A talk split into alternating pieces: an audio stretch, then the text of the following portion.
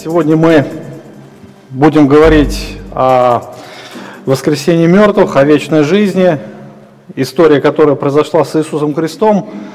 Помните, в храме, когда Иисус учил уже предпасхальной неделе, к Нему подходили разные группы людей, разные религиозные течения и пытались Его как-то уловить в словах, пытались задавать Ему вопросы. Вот. И настала теперь очередь одной группы, которая называется Саддукеи, и они задали вопрос относительно э, вечной жизни, о том, что будет происходить за гробовой доской. Вообще, если посмотреть на любую религию, то какая бы она ни казалась привлекательной, то есть все последователи стараются дать ответ о жизни после смерти. Человек, наверное, такое существо, которое всегда задает этот вопрос, да? Всех нас интересует, что же там после смерти. И иногда, ну, голова кругом идет, почитаешь одних, других, третьих, пятых, одни одно говорят, другие другое, третье, третье. Кто же прав? Например, если посмотреть на мусульман, то согласно исламу смерть – это конец испытаний и искушений. В течение всей жизни мусульманин должен совершать добрые дела. И очень важно, как он умрет. И многие мусульмане стремятся для того, чтобы, к тому, чтобы умереть, когда поступаешь ну, в соответствии по канонам Корана и в посвященном Богу. И желательно для мусульманина, чтобы его последние слова были как бы суры и из Корана. До судного дня умершие терпят наказание в могиле. Это своего рода для них особые чистилища, где человек испытывает давление и, или подвергается наказанию, в зависимости от его дел.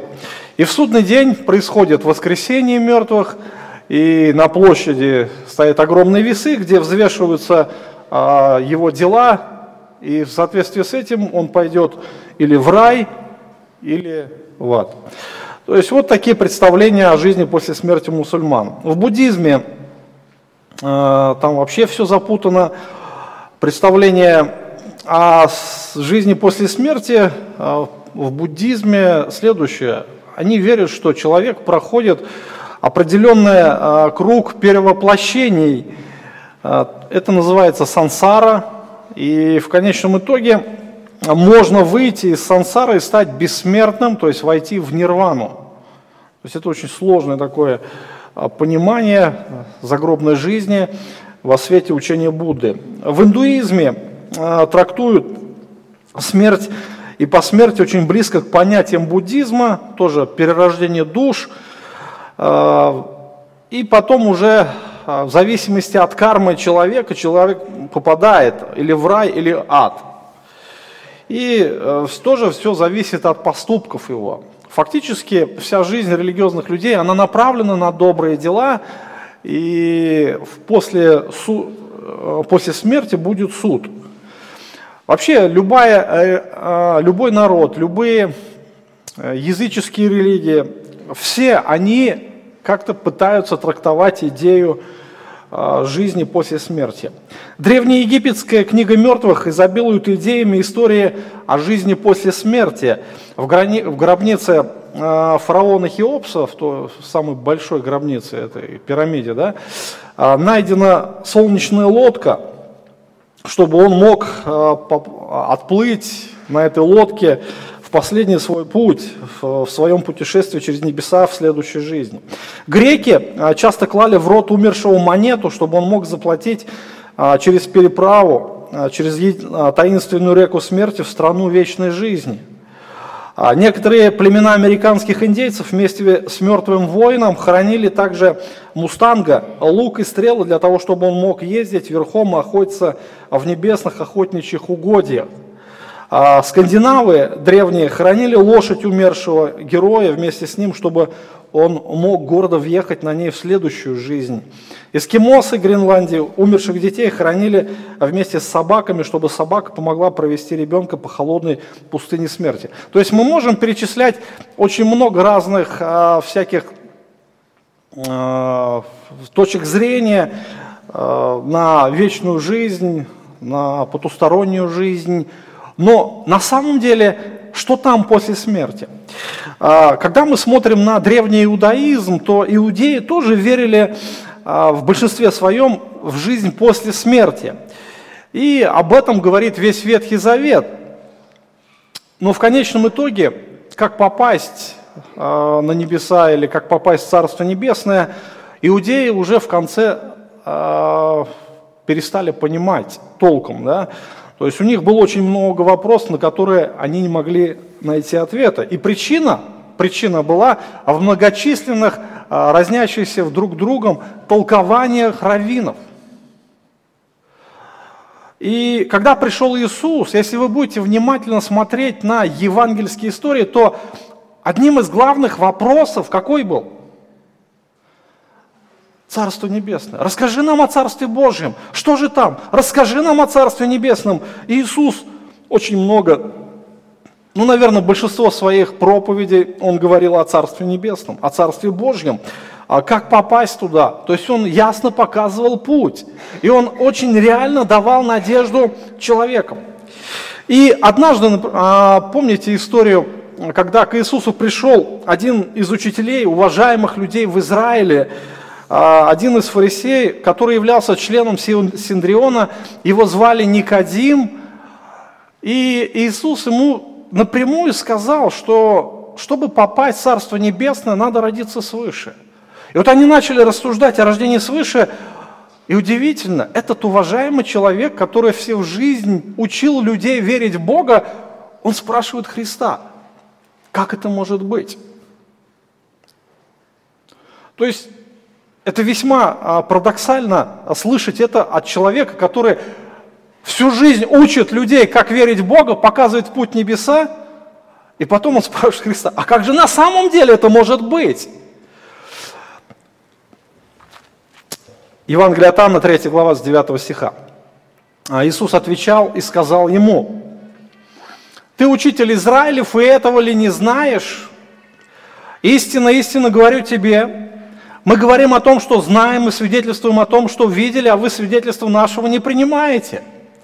Если я вам сказал о земном, вы не верите, как поверите, если буду говорить вам о небесном. Никто не восходил на небо, как только сшедший с небес Сын Человеческий, сущий на небесах». Вообще удивительная история. А когда я читаю эти строки, действительно всегда поражаюсь вот именно э, постановке этого вопроса, как это может быть. Иисус ему делает укор: ты учитель Израилев, ты чему учишь народ Божий? Ты вообще, э, если сам не знаешь э, путь в небеса, как попасть в небеса, то как ты можешь других научить? Вообще удивительно, да?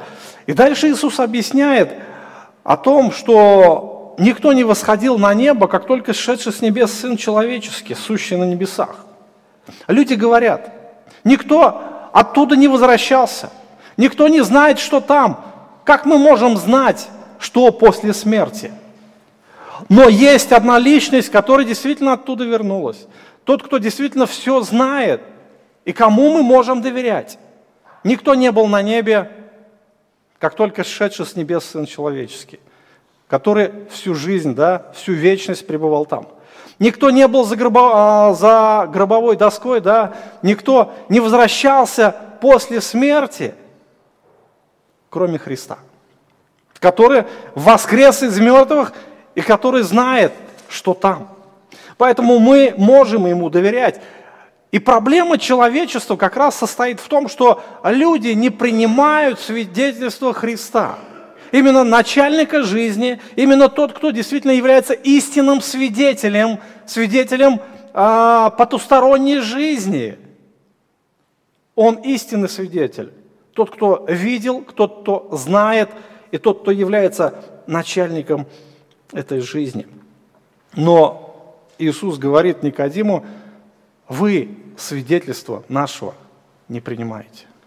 Это не только а, упрек в адрес Никодима, это упрек в адрес каждого неверующего человека. Независимо, кто он, независимо, где он живет, независимо, чем он занимается, какой национальности, если он не принимает свидетельство Христа, то вся его жизнь, она погибнет, пройдет напрасно, и он погибнет в озере Огненном после последнего суда.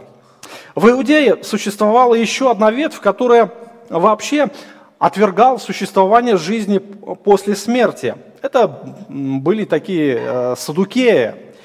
И когда Иисус учил в храме, мы помним вот эти события, когда Иисус, помните, вначале выгнал всех из храма,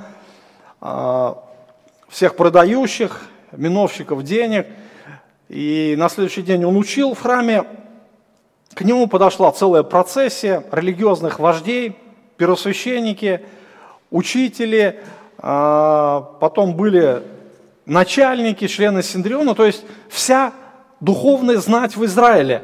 И они задали Христу простой вопрос: кто тебе дал власть это все делать? По какому поводу ты все это совершаешь? Какой, кто дал тебе такое право? И Христос, он начал с ними такую полемику, длительную полемику. И вначале одни подходят к нему, то есть там же было несколько религиозных групп, одни подходят к нему, пытаются его уловить в слове, чтобы потом осудить, потом другие подходят, потом третьи. И так кажется, что постоянно все это происходит, все по кругу. Они отходят в сторонку, совещаются, что же делать, какие задать вопросы. И вот они группами подходят, то одна группа подойдет, то другая. И никто не может ничего сделать с Христом. Почему? Потому что Он есть сама мудрость. В Нем отображено, отображено совершенство мудрости. Его нельзя загнать в угол, Он знает все. Он знает абсолютно все. Хотя говорят, что людям невозможно все знать, но Христос знает все. И для Него не существует тупиковых ситуаций, для Него не существует каких-то таких вопросов, которые повергнут Его в шок, в недоумение или загонят Его в тупик. Нет, Он знает все. Он знает, как ответить. У него настоящая мудрость, потому что он сам – это мудрость.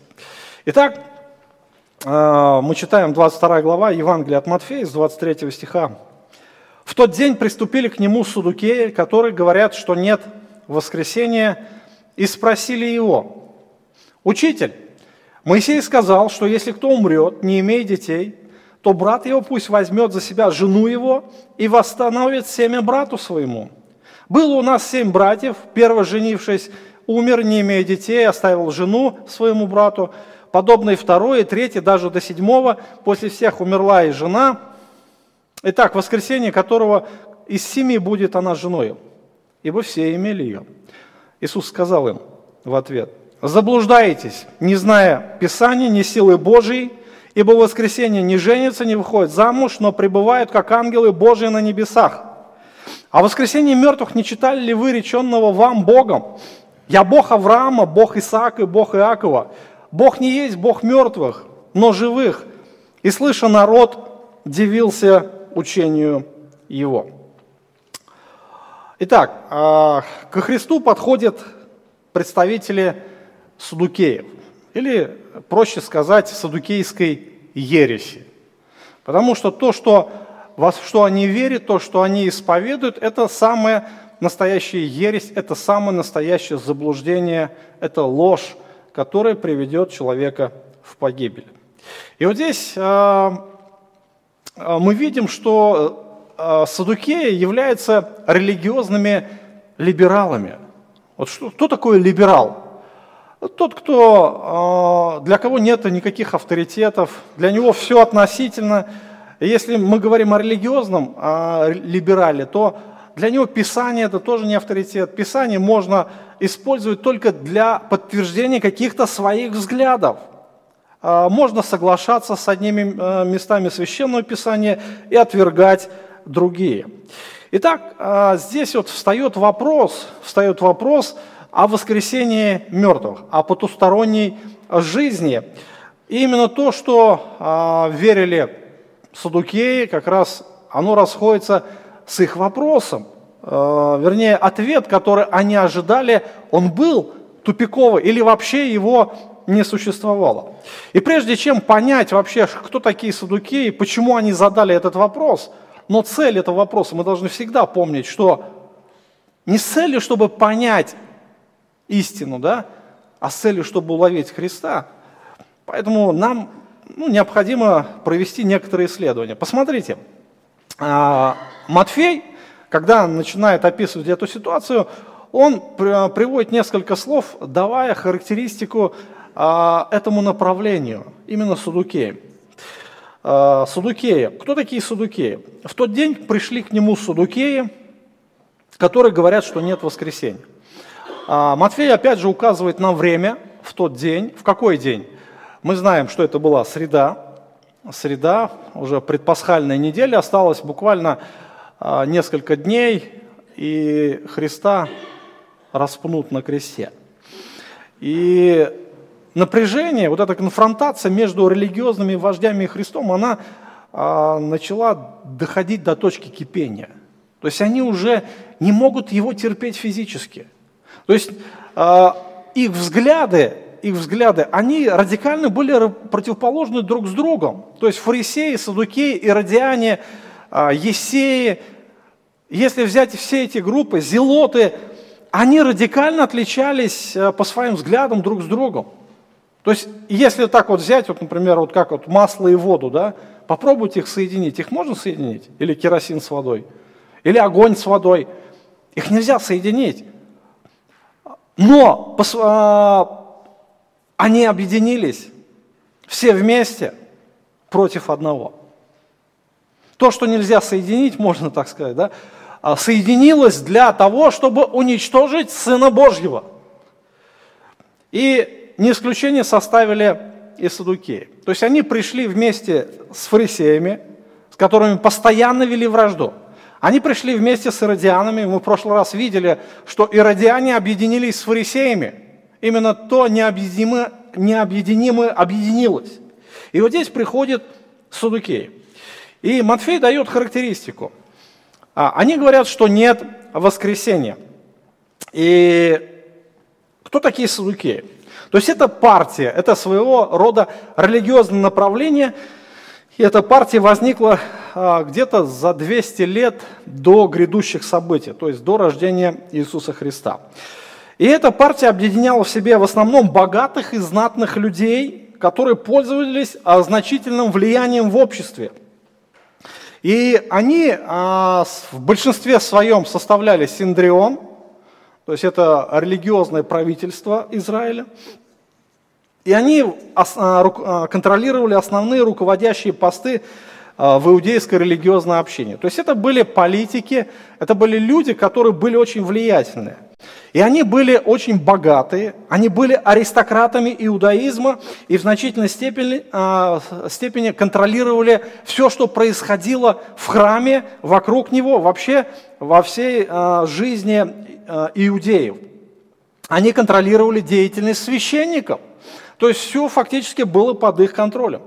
И они были очень богаты и нажили богатство благодаря а, вот этим храмовым продажам, где производились продажи жертвенных животных, и также а, производился обмен валюты. Мы уже говорили с вами, помните, когда Иисус выгонял из храма, из храма всех продающих, то Иисус фактически занес руку, посягнул на бизнес, в первую очередь, саддукеев. И как мы знаем, что э, все первосвященники того времени, они были э, в большинстве своем из саддукеев. То есть все э, первосвященники, главные священники, э, также большинство членов Синедриона Высшего Еврейского Совета были саддукеями. То есть вот это знать. Когда мы говорим, ну, мы читаем в Евангелиях, там, в большинстве своем Христос говорит о фарисеях, фарисеи, они были влиятельны в плане религиозного характера. То есть они думали, что вот они знают закон, они учили как-то закону. Но саддукеи, они были политиками. Они контролировали все в обществе. И в большинстве своем они не пользовались уважением среди простого народа. Почему? Ну, было, во-первых, две причины. Первая причина – это то, что э, они были очень гордые. Они э, далеко отстояли от простого народа. Они не хотели вникать в нужды простых людей. И как политики, фактически, они не решали никаких экономических проблем простого народа. Они больше заботились о себе. И в сфере политики саддукеи поддерживали римлян, римскую власть, потому что по разрешению Рима они могли осуществлять контроль, контроль над людьми не только в религиозной сфере, но и в политической. То есть благодаря вот этой власти, которую дал им Рим, они держали в повиновении весь народ, то есть контролировали все это. И помните вот эта ситуация с Христом, когда вроде бы народ стал идти за ним, они испугались. В первую очередь в Синедрионе испугались кто?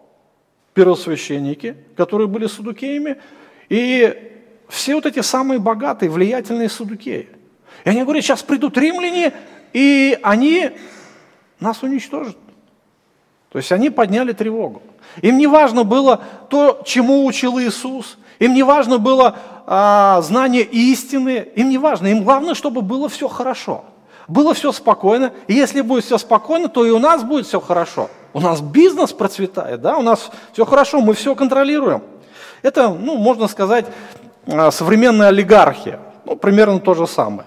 А, но а, саддукеи, у них была хоть какая-то идея, хоть какая-то, может быть, вера, да, хотя и либеральная, либеральное отношение к Писанию. И поскольку власти богатства саддукеев э, зависели от храма, от того, что все происходило в храме, от жизни вокруг храма, э, вот этих жертвенных животных, всего того, что там э, продавали, покупали, то э, саддукейская партия, она распалась, как вы думаете, когда? Когда разрушили храм. Священство прекратило свое существование, ну и саддукеи тоже прекратили свое существование, потому что а, у них не было других источников дохода. А, это то, что из себя а, представляли саддукеи как политическая а, система, как религиозная система. То есть, говоря о внутренней сущности саддукеев, мы можем обратиться а, к древнему историку, по имени Иосиф Флавий, который в иудейских древностях, он описывает богословие, именно верование саддукеев. В чем же, в чем же суть внутренней жизни или в суть богословия этого движения? Во-первых, они не верили в бессмертное существование души. Вот то, что как раз и говорит Матфей, что, которые говорят, нет воскресения. То есть фактически саддукеи, они были в своей сути материалисты. Они не верили, что после смерти что-то существует. То есть что есть у человека? Есть только эта жизнь. И самое главное – устроить именно эту жизнь. Да, мы верим в Бога, да, мы признаем Писание какой-то сущности, но а, после смерти ничего нет, поэтому смысл, а, смысл там, стремиться к чему-то, там, нет никакого в этом смысла. И а, стремление к благочестию было не так важно для них. Для них, прежде всего, конечно же, было а, материальная нажива, а, устроить получше свою эту жизнь, потому что будущего не существует. И так как а, нету ничего там, за гробовой доской, после смерти, то, естественно, нет ничего духовного. То есть это фактически э, атеистическое влияние. Да? Современные атеисты, материалисты как раз верят в то же самое. Э, вера как раз э, саддукеев, она была нечто подобным. То есть э, саддукеи, они не верили в ангелов, они не верили в духов, они не верили в загробную жизнь. И, исходя из этого, конечно же, они концентрировали свое внимание на самом человеке. Именно что от человека зависит все. Все человек, зависит от человека. И если что-то и происходит в жизни, то виноват сам человек. И нужно, конечно же, стремиться, прилагать все усилия, чтобы как-то все устроить. И результатом это стало отвержение божественного суверенитета. Ну и как вообще отвержение самого Бога. По сути своей, если посмотреть на корень их верований, то там не было никакого основания даже веры в Бога. именно того библейского Бога, хотя они называли себя верующие. Но, скорее всего, данные верования, они произошли по причине, что им нужно было, нужно было как-то существовать в религиозном государстве. Они же жили в Израиле, а Израиль – это народ Божий. И чтобы как-то ну, соответствовать народу Божьему, им нужно было, возможно, придумать какие-то такие свои доктрины, которые бы ну, показывали, ну мы ведь тоже верующие люди, но по своей сути у них не было глубокой веры, у них не было никаких оснований для веры, у них не было даже доктрины, доктрина о Боге. Кто такой Бог? Они даже и не понимали сущность истинного Бога. И в результате они не принимали авторитетность всего Писания. Противостоя фарисеям, они отвергали не только их устные традиции, но и большую часть Ветхого Завета. Саддукеи, они признавали только пятикнижие Моисея. То есть вот первые пять книг, а все остальное они считали, что это толкование как раз пятикнижия. Это человеческие предания, которые не имеют под собой такого э, большого авторитета, поэтому ну, можно их и не слушать. И поэтому то, что касательно было написано в пророках или там псалмах, где-нибудь в притчах, они говорили, это не Слово Божие. И ну, возьмем одно место. Даниил, двенадцатая глава, второй-третий стих. «Многие из спящих в прахе земли пробудятся, одни для жизни вечной, другие на вечное поругание и посрамление. И разумные будут сиять, как светило на тверди, а обратившие многих к правде, как звезды вовеки, навсегда». Я думаю, что здесь очень ясно все написано.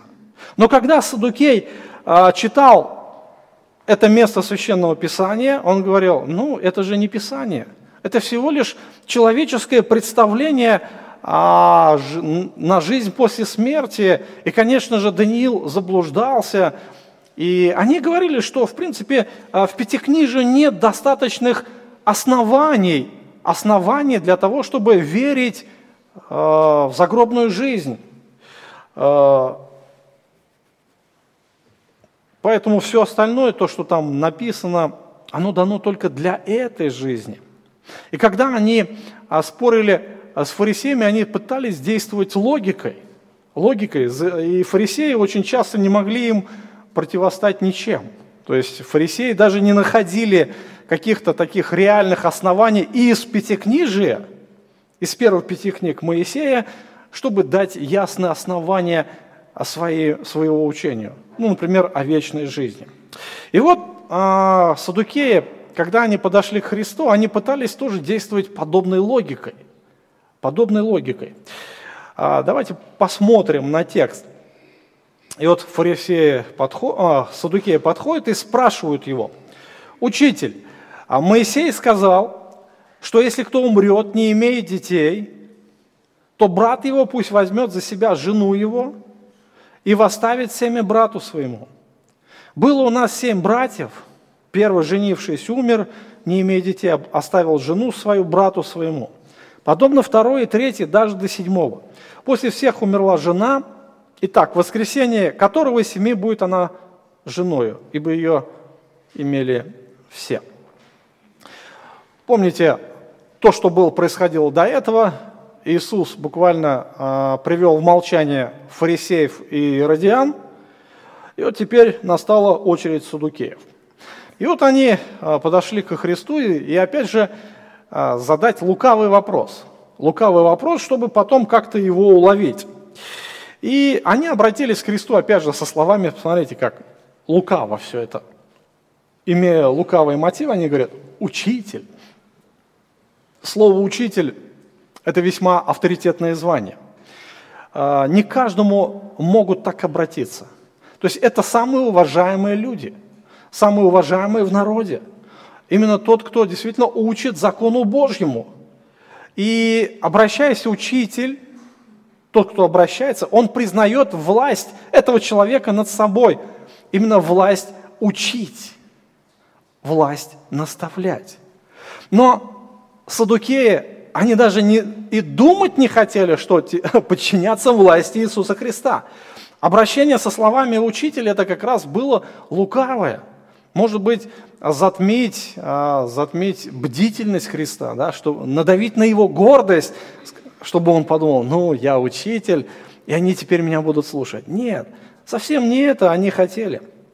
И они знали, что Христос основывается только на Писании, потому что Иисус был приверженцем Священного Писания, и Он не будет отвергать истинных слов Моисея, и поэтому они взяли основание, основание для своих, своего вопроса, цитату из книги Второзакония. Второзаконие, двадцать пятая глава, с пятого по шестой стих. «Если братья живут вместе, и один из них умрет, не имея у себя сына, то жена умершего не должна выходить на сторону за человека чужого, но деверь ее должен войти к ней и взять ее себе в жену, и жить с нею. И первенец, которого она родит, останется с именем брата его умершего, чтобы имя его не изгладилось в Израиле». Посмотрите, о чем здесь вообще написано, о чем вообще суть. То есть... Вот это называется ливератный брак. Может быть, слышали это слово, ливератный брак. Слово «ливерат» происходит от латинского «левир», которое обозначает брат мужа или деверь. И для того, чтобы сохранить название колен, семьи и наследства, если кто умрет, не имея детей, не имея сыновей, то брат его пусть возьмет за себя его жену и восстановит семя брату. То есть, другими словами, когда родится сын от этого брака, то отцом его будет не брат, а именно первый муж, да, который умер, который не оставил. И фактически наследство, земля именно того человека, который умер, перейдет этому сыну. То есть он восстановит семя брату своему. И ливератные браки, они практиковались в истории Израиля на протяжении многих веков, до того, как он еще повелел даже Моисею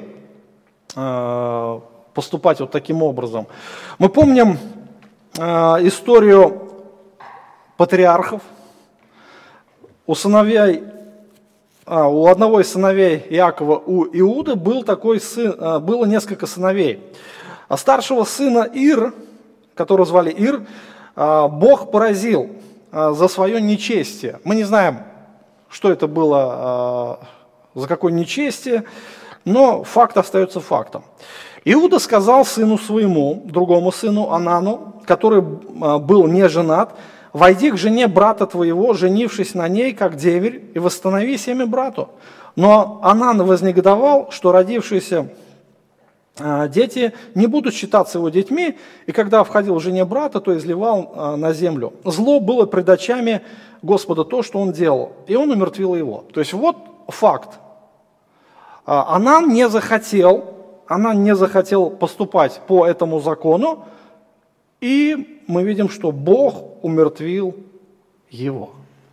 То есть это было еще задолго до Моисея.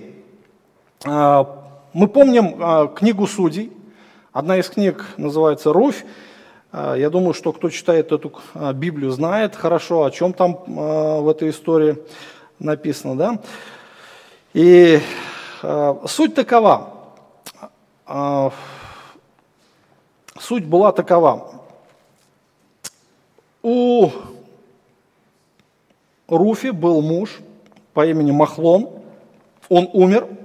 И когда они со своей свекровью э, наименью возвратились в Израиль, э, там как раз произошел, произошло вот это событие, когда э, Воос взял себе Руфь, и он восстановил семя Махлона. То есть все родившиеся дети, они уже э, относились как раз э, к Махлону. То есть все наследство Махлона, оно тоже перешло к этим детям. Практиковались ли такие браки во дни Иисуса, как бы нет у нас сведений, но вот этот закон был знаком каждому иудею, потому что закон Моисея читался каждую субботу в синагогах. И саддукеи, когда подошли к Иисусу, они предлагают ему такую теоретическую ситуацию. Ну, скорее всего, этой ситуации не было, но они придумали ее сами. Если мы посмотрим, опять же, на этот закон, посмотрите, мы можем сказать следующее. Во-первых, что этот закон был дан только для этой жизни. Для этой жизни. Во-вторых, он дал, был только для Израиля, который обладал землей, который а, обладал а, той землей, которую Бог наделил среди колен, среди а, а, семейств. И каждый должен был а, хранить эту землю. А, кто читает книгу Левит, знает закон о юбилейных годах, что даже если человек продал эту землю через пятьдесят лет, на пятидесятый, вернее, год, она возвращается к прежнему владетелю. То есть такие были законы с землей. И здесь нет вообще речи вообще о Царстве Небесном, о загробной жизни. И если мы говорим о церкви, да, церковь не имеет фактически своего такого постоянного землевладения, то эти законы они не действуют для церкви. Но саддукеи придумали... придумали такую ситуацию, которые хотели загнать Христа в угол. И одна жена имела своими мужьями семь братьев, каждый из которых умер, и ни от одного из них не было детей. Ну, представьте ситуацию, реально, какая-то черная вдова. С ней вообще страшно связываться было вообще. Потому что один, на одном женится, умирает, другой женится, умирает, и так все семеро, да, вот. На ней, наверное, уже крест поставили, чтобы вообще от нее подальше держаться. Но саддукеи стоят теперь перед загадкой, чьей женой она будет, когда они воскреснут. То есть фарисеи учили, что когда человек умирает, он воскресает в том же звании, в котором и умер. И благодаря вот этим традициям саддукеи, когда спорили с фарисеями, они говорят: ну хорошо, вы так учите, вы так утверждаете, вот теперь они все воскресли, чьей женой она будет? Никто не мог взять ее в жены. Он говорит: вообще это абсурд. И вот э, на подобной логике они пытались загнать Христа в угол, показывая, ну, якобы абсурдность воскресения. И нельзя было бы уладить все вот эти брачные отношения, если бы было на самом деле воскресение. И эта дилемма доказывала, что идея воскресения явно абсурдна. И Иисус должен был это признать, но если не словами, то молчанием. И наверняка у саддукеев это получалось очень хорошо, когда они задавали подобные вопросы фарисеям. У них не было, у фарисеев не было ответов на этот вопрос. И, конечно же, саддукеи думали: вот мы сейчас дадим Христу. На этот вопрос действительно не было ответа. На этот вопрос они думали, что Иисус не даст ответ, и они загонят его в угол. Или он что-то скажет такое, чего нет в Писании, и его можно будет уловить. Но они не учли одного. Иисус – это сама мудрость. Его нельзя загнать в угол. У него нет ответов, э, вернее, нет вопросов, на которые бы не было ответа. И это источник мудрости. Поэтому э, Христос э, своим ответом, он перешел от защиты сразу к нападениям. И уже саддукеям пришлось краснеть, им пришлось самим защищаться. И далее мы видим ответ. Иисус сказал им в ответ: заблуждаетесь, не зная Писания, ни силы Божьей. Ибо в воскресенье не женится, не выходит замуж, но пребывают, как ангелы Божьи на небесах. А в воскресенье мертвых не читали ли вы реченного вам Богом: я Бог Авраама, Бог Исаака, Бог Иакова? Бог не есть Бог мертвых, но живых. И, слыша народ, дивился учению его. Итак, Иисус отвечает саддукеям. Одно слово, которое показывает фактически а, их сущность. Заблуждаетесь. Заблуждаетесь. Что значит заблуждаетесь? Что это слово обозначает? То есть буквально оно происходит, если в русском эквиваленте слово «блуждать», а словом заблудиться, бродить. То есть, когда человек сбивается с пути, потеряв ориентиры, потеряв направление.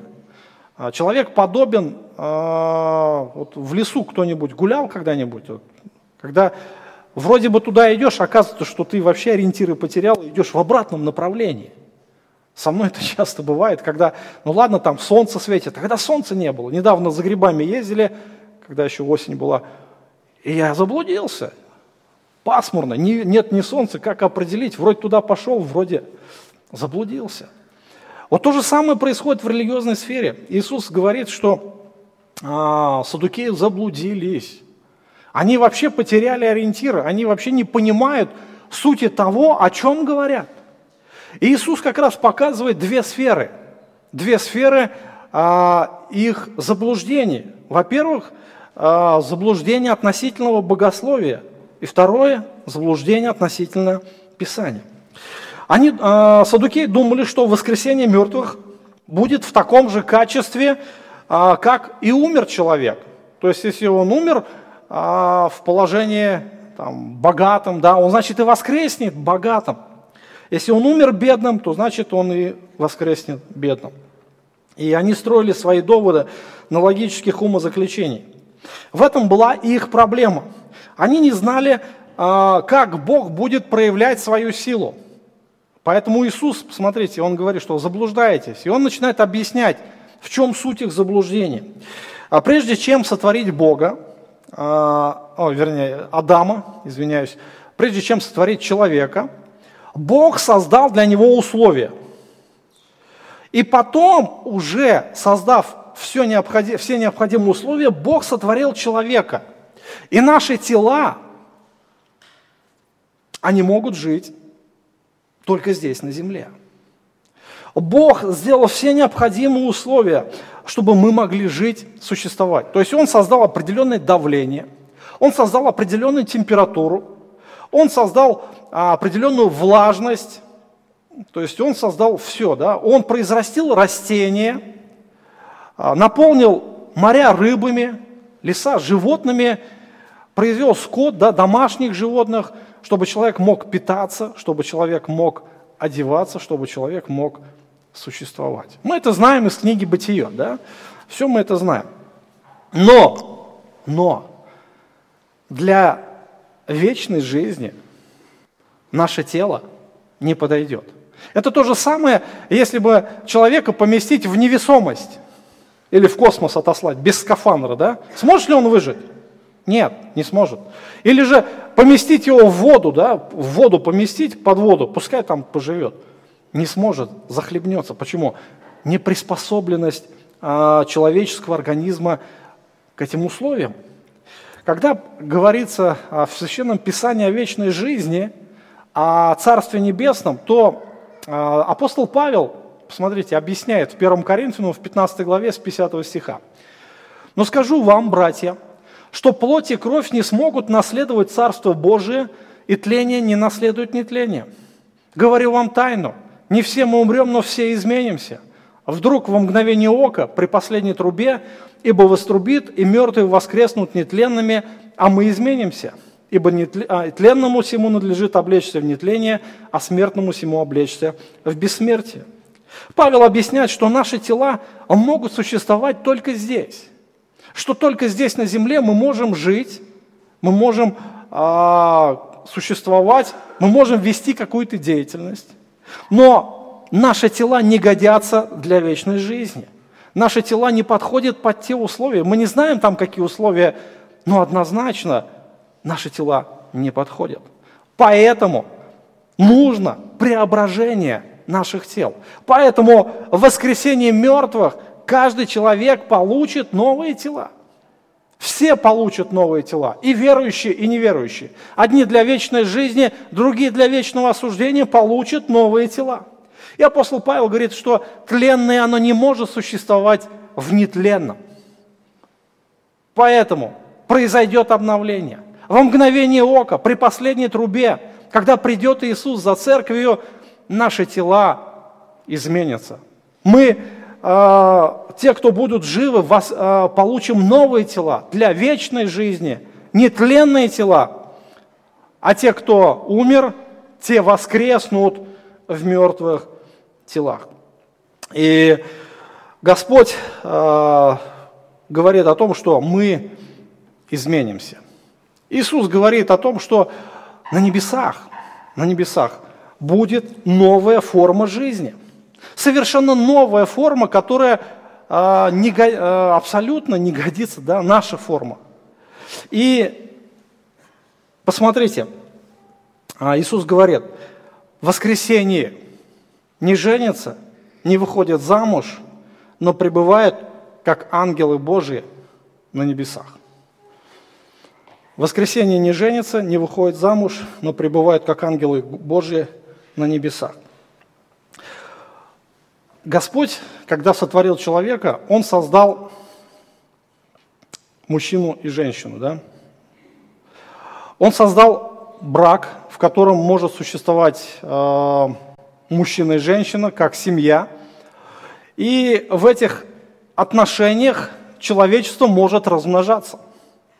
То есть вот э, Господь дал в семье, в рамках семьи э, интимные отношения. А цель этих интимных отношений, брачных отношений, даны э, с целью наслаждения и для продолжения человеческого рода. На небесах Господь даст совершенно другие формы наслаждения, и не будет необходимости именно в земных формах наслаждения. И также на небесах не будет смерти, и также не будет появления новой жизни, как здесь на земле. Поэтому не будет необходимости в семье, не будет необходимости именно в тех отношениях, которые имеем мы здесь, на земле, друзья. Саддукеи об этом не знали. Бог на небесах даст совершенно новые отношения. Там не будет каких-то исключительных взаимоотношений, например, как вот есть вот отношения исключительные между мужем и женой, да, здесь на земле. Там этого не будет. Там будут все абсолютно а, близки друг к другу, включая самого Бога. Мы иногда недооцениваем глубину отношений между братьями и сестрами. Но на небесах там будет абсолютная близость. Не физическая, а именно единение, в отношении которых мы не понимаем сегодня здесь, на земле.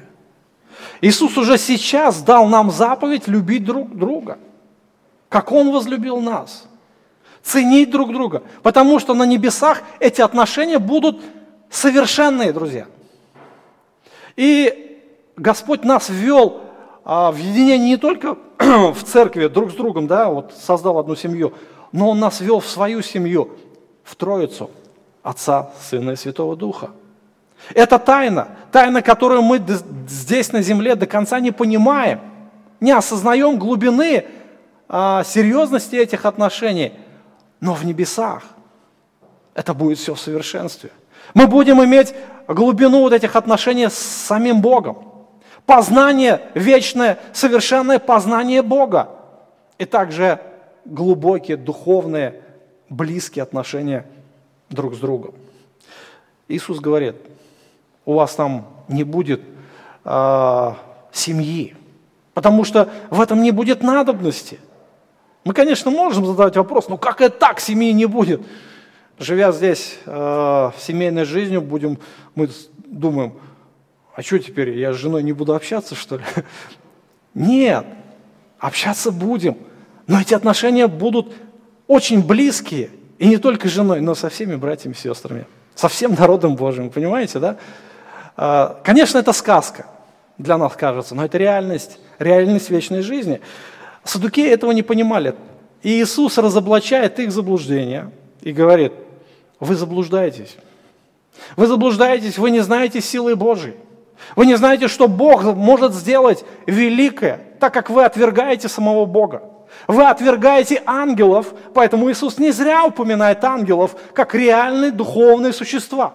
Саддукеи говорят, нет ангелов, нет духовного мира. Иисус говорит, нет, они есть. Так как ангелы не женятся, они же однополые, так ведь, да? Они не выходят замуж. У них нет интимных отношений между собой, потому что у них нет надобности в этом. У них другая форма жизни. на небесах, говорит, вы будете как ангелы. Не ангелами, а как ангелы.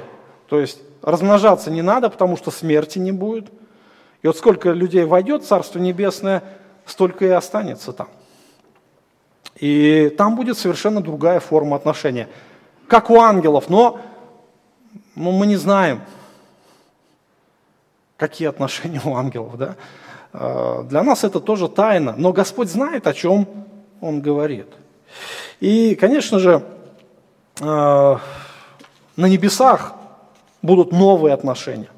На небесах люди будут как ангелы, одинаково духовны по природе, одинаково бессмертны, одинаково прославлены и одинаково вечны. Божья сила совершит великое преображение наших тел, и мы можем войти в сферу небесного бытия. И Господь проявит себя во всей полноте. Сам Бог будет сиять вместо солнца сиянием славы. Мы будем иметь вот это вечное, блаженное общение с Богом и с Его народом.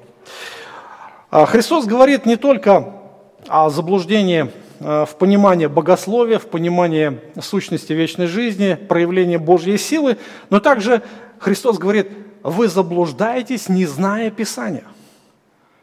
Вы Писание-то отвергаете, потому что в Писании Бог дал все необходимое человеку для этой жизни. Саддукеи считали себя религиозными людьми, и, конечно же, у них были свои на это причины, да, свои цели для этого.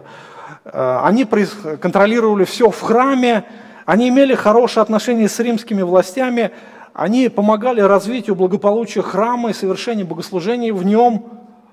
Все это казалось, может быть, человеческим великим достижением, но Иисус Христос показывает, что у них есть проблемы, которые скрыты от других, а именно самая большая проблема именно в познании Бога, в глубоких отношениях с Ним через познание священных Писаний. Христос точно фактически говорит, вы не знаете Бога. Вы не знаете Бога и не знаете сущности Его Слова. Именно Слово является источником вечной жизни. Именно Слово указывает путь на небеса. Слово раскрывает нам характер Бога и Его сущность. И отвергнув большую часть Писания, саддукеи, они отвергли не только Писание, они отвергли самого Бога. Потому что Бог и Его Слово, они неразрывны. Вначале было Слово, да, и Слово стало плотью, так говорит Священное Писание. И чтобы показать заблуждение саддукеев, Иисус цитирует места, и опять же, откуда? Как вы думаете? Из Пятикнижия. Именно того Пятикнижия, которое признавали саддукеи. Он не цитирует другие места Священного Писания, чтобы саддукеи сказали, «Ха, это человеческие, да, это толкование, это не Слово Божие». Вот Пятикнижие, да, это Слово Божие. Иисус берет и цитирует Пятикнижие. И он э, начинает со слов э, книги «Бытие». И вот эта фраза, она встречалась на протяжении всего Пятикнижия. «Я Бог Авраама, Бог Исаака, Бог Иакова». Интересная вообще фраза. Буквально о чем это говорит? Помните, Павел говорит, все Писание Богодухновенно.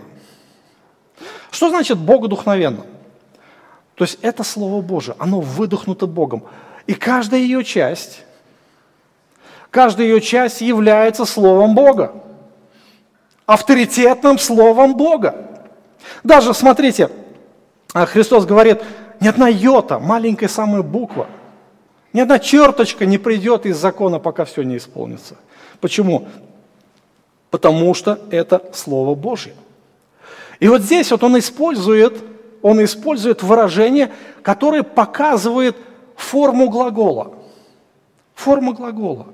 Вроде бы такая незначительная часть, да, ну, незаметная часть, которую, может быть, не учитывали никто из фарисеев, толкователей Писания. Но вот эта форма, он говорит, «Я Бог». То есть «Я Бог» или «Я есть Бог Авраама», «Я есть Бог Исаака» и «Я есть Бог Иакова. То есть он использует настоящее время. К тому моменту, когда были произнесены эти слова, и потом на протяжении э, дальше в Священном Писании последующих уже э, периодов, Господь, повторяя эту фразу, Он неизменно подчеркивает настоящее время. То есть, другими словами, Хри... э, Бог не говорит, «Я был Бог Авраама, был Бог Иакова или был Бог Исаака». Да? То есть, другими словами, когда я был Бог, когда они были живы, вот тогда я был Бог. Нет, он так не говорит. Или я буду Бог Авраама, Исаака и Иакова, когда воскреснут они, я буду их Богом, да?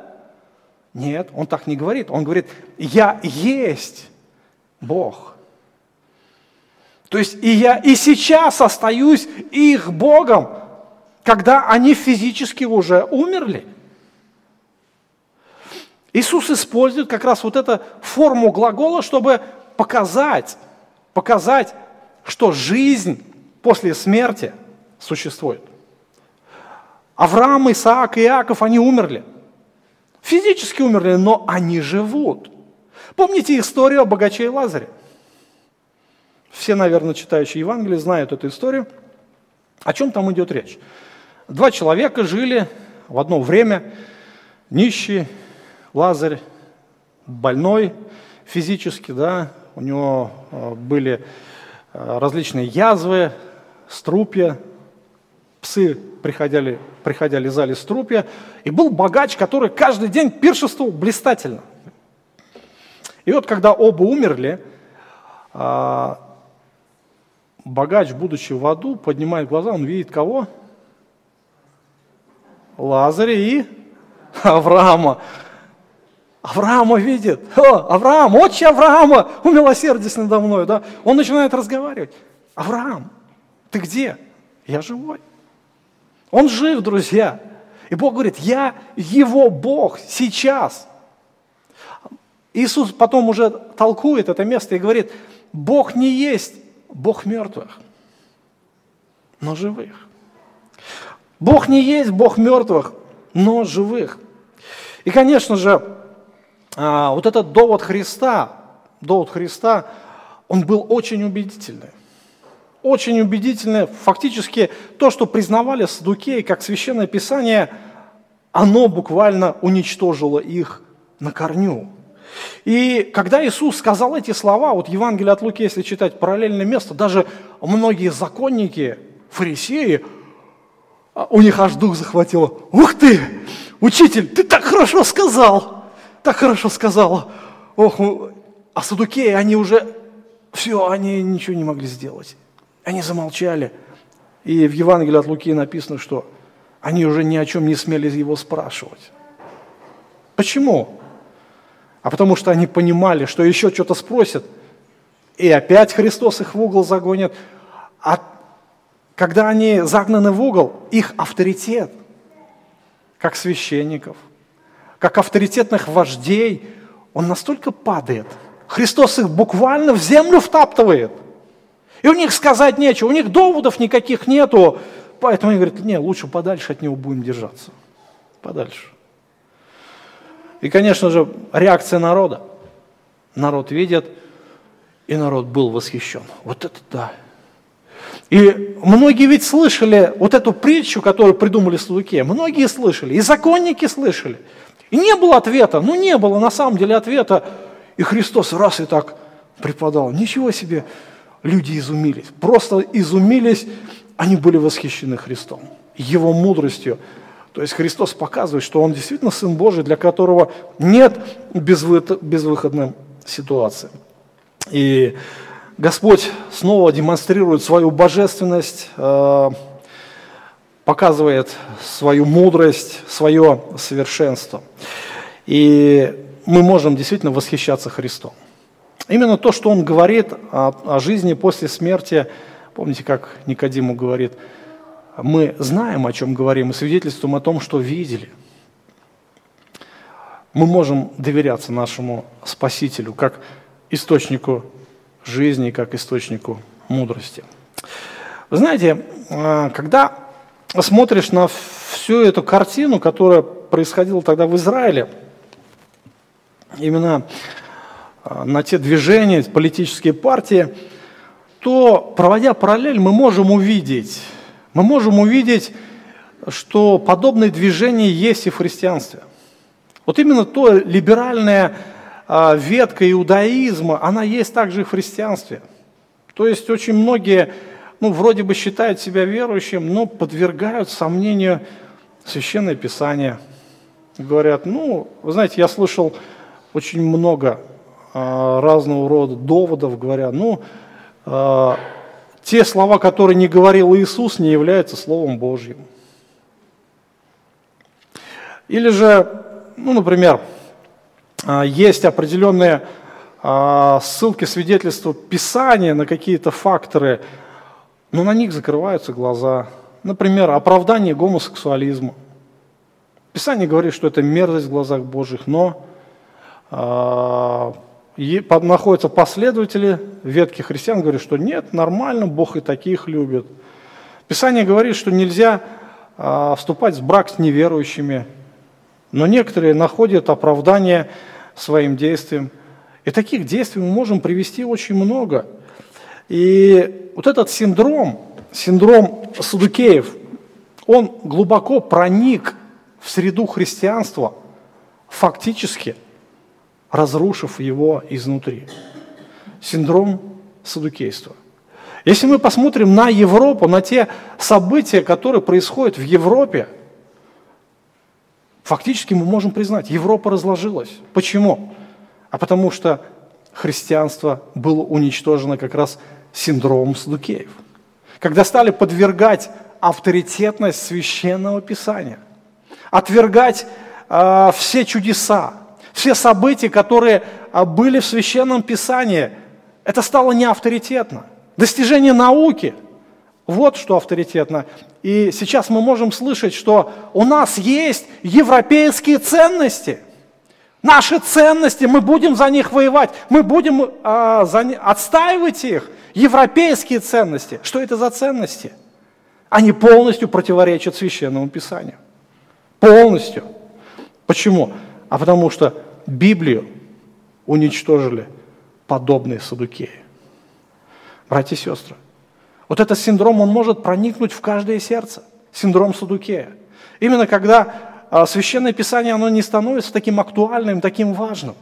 То есть, когда а, христиане начинают строить жизнь, строить жизнь так, как им нравится, не так, как говорит слово, но вот как я считаю нужным, искать толкования, которых нету, оправдывать свое поведение, какой-то логикой может быть.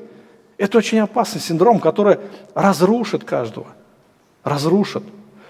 И я напомню, что саддукеи, хотя они и были вроде бы верующие, религиозные, да, ну как верующие в кавычках, условно верующие, но по сути своей это учение не имело ничего общего с Богом и Его истиной. Это учение вело человека в вечную погибель. Благодарим нашего Господа, что Он нам дал свою мудрость. Он нам дал свое слово, и мы можем доверять Христу как самому авторитетному источнику.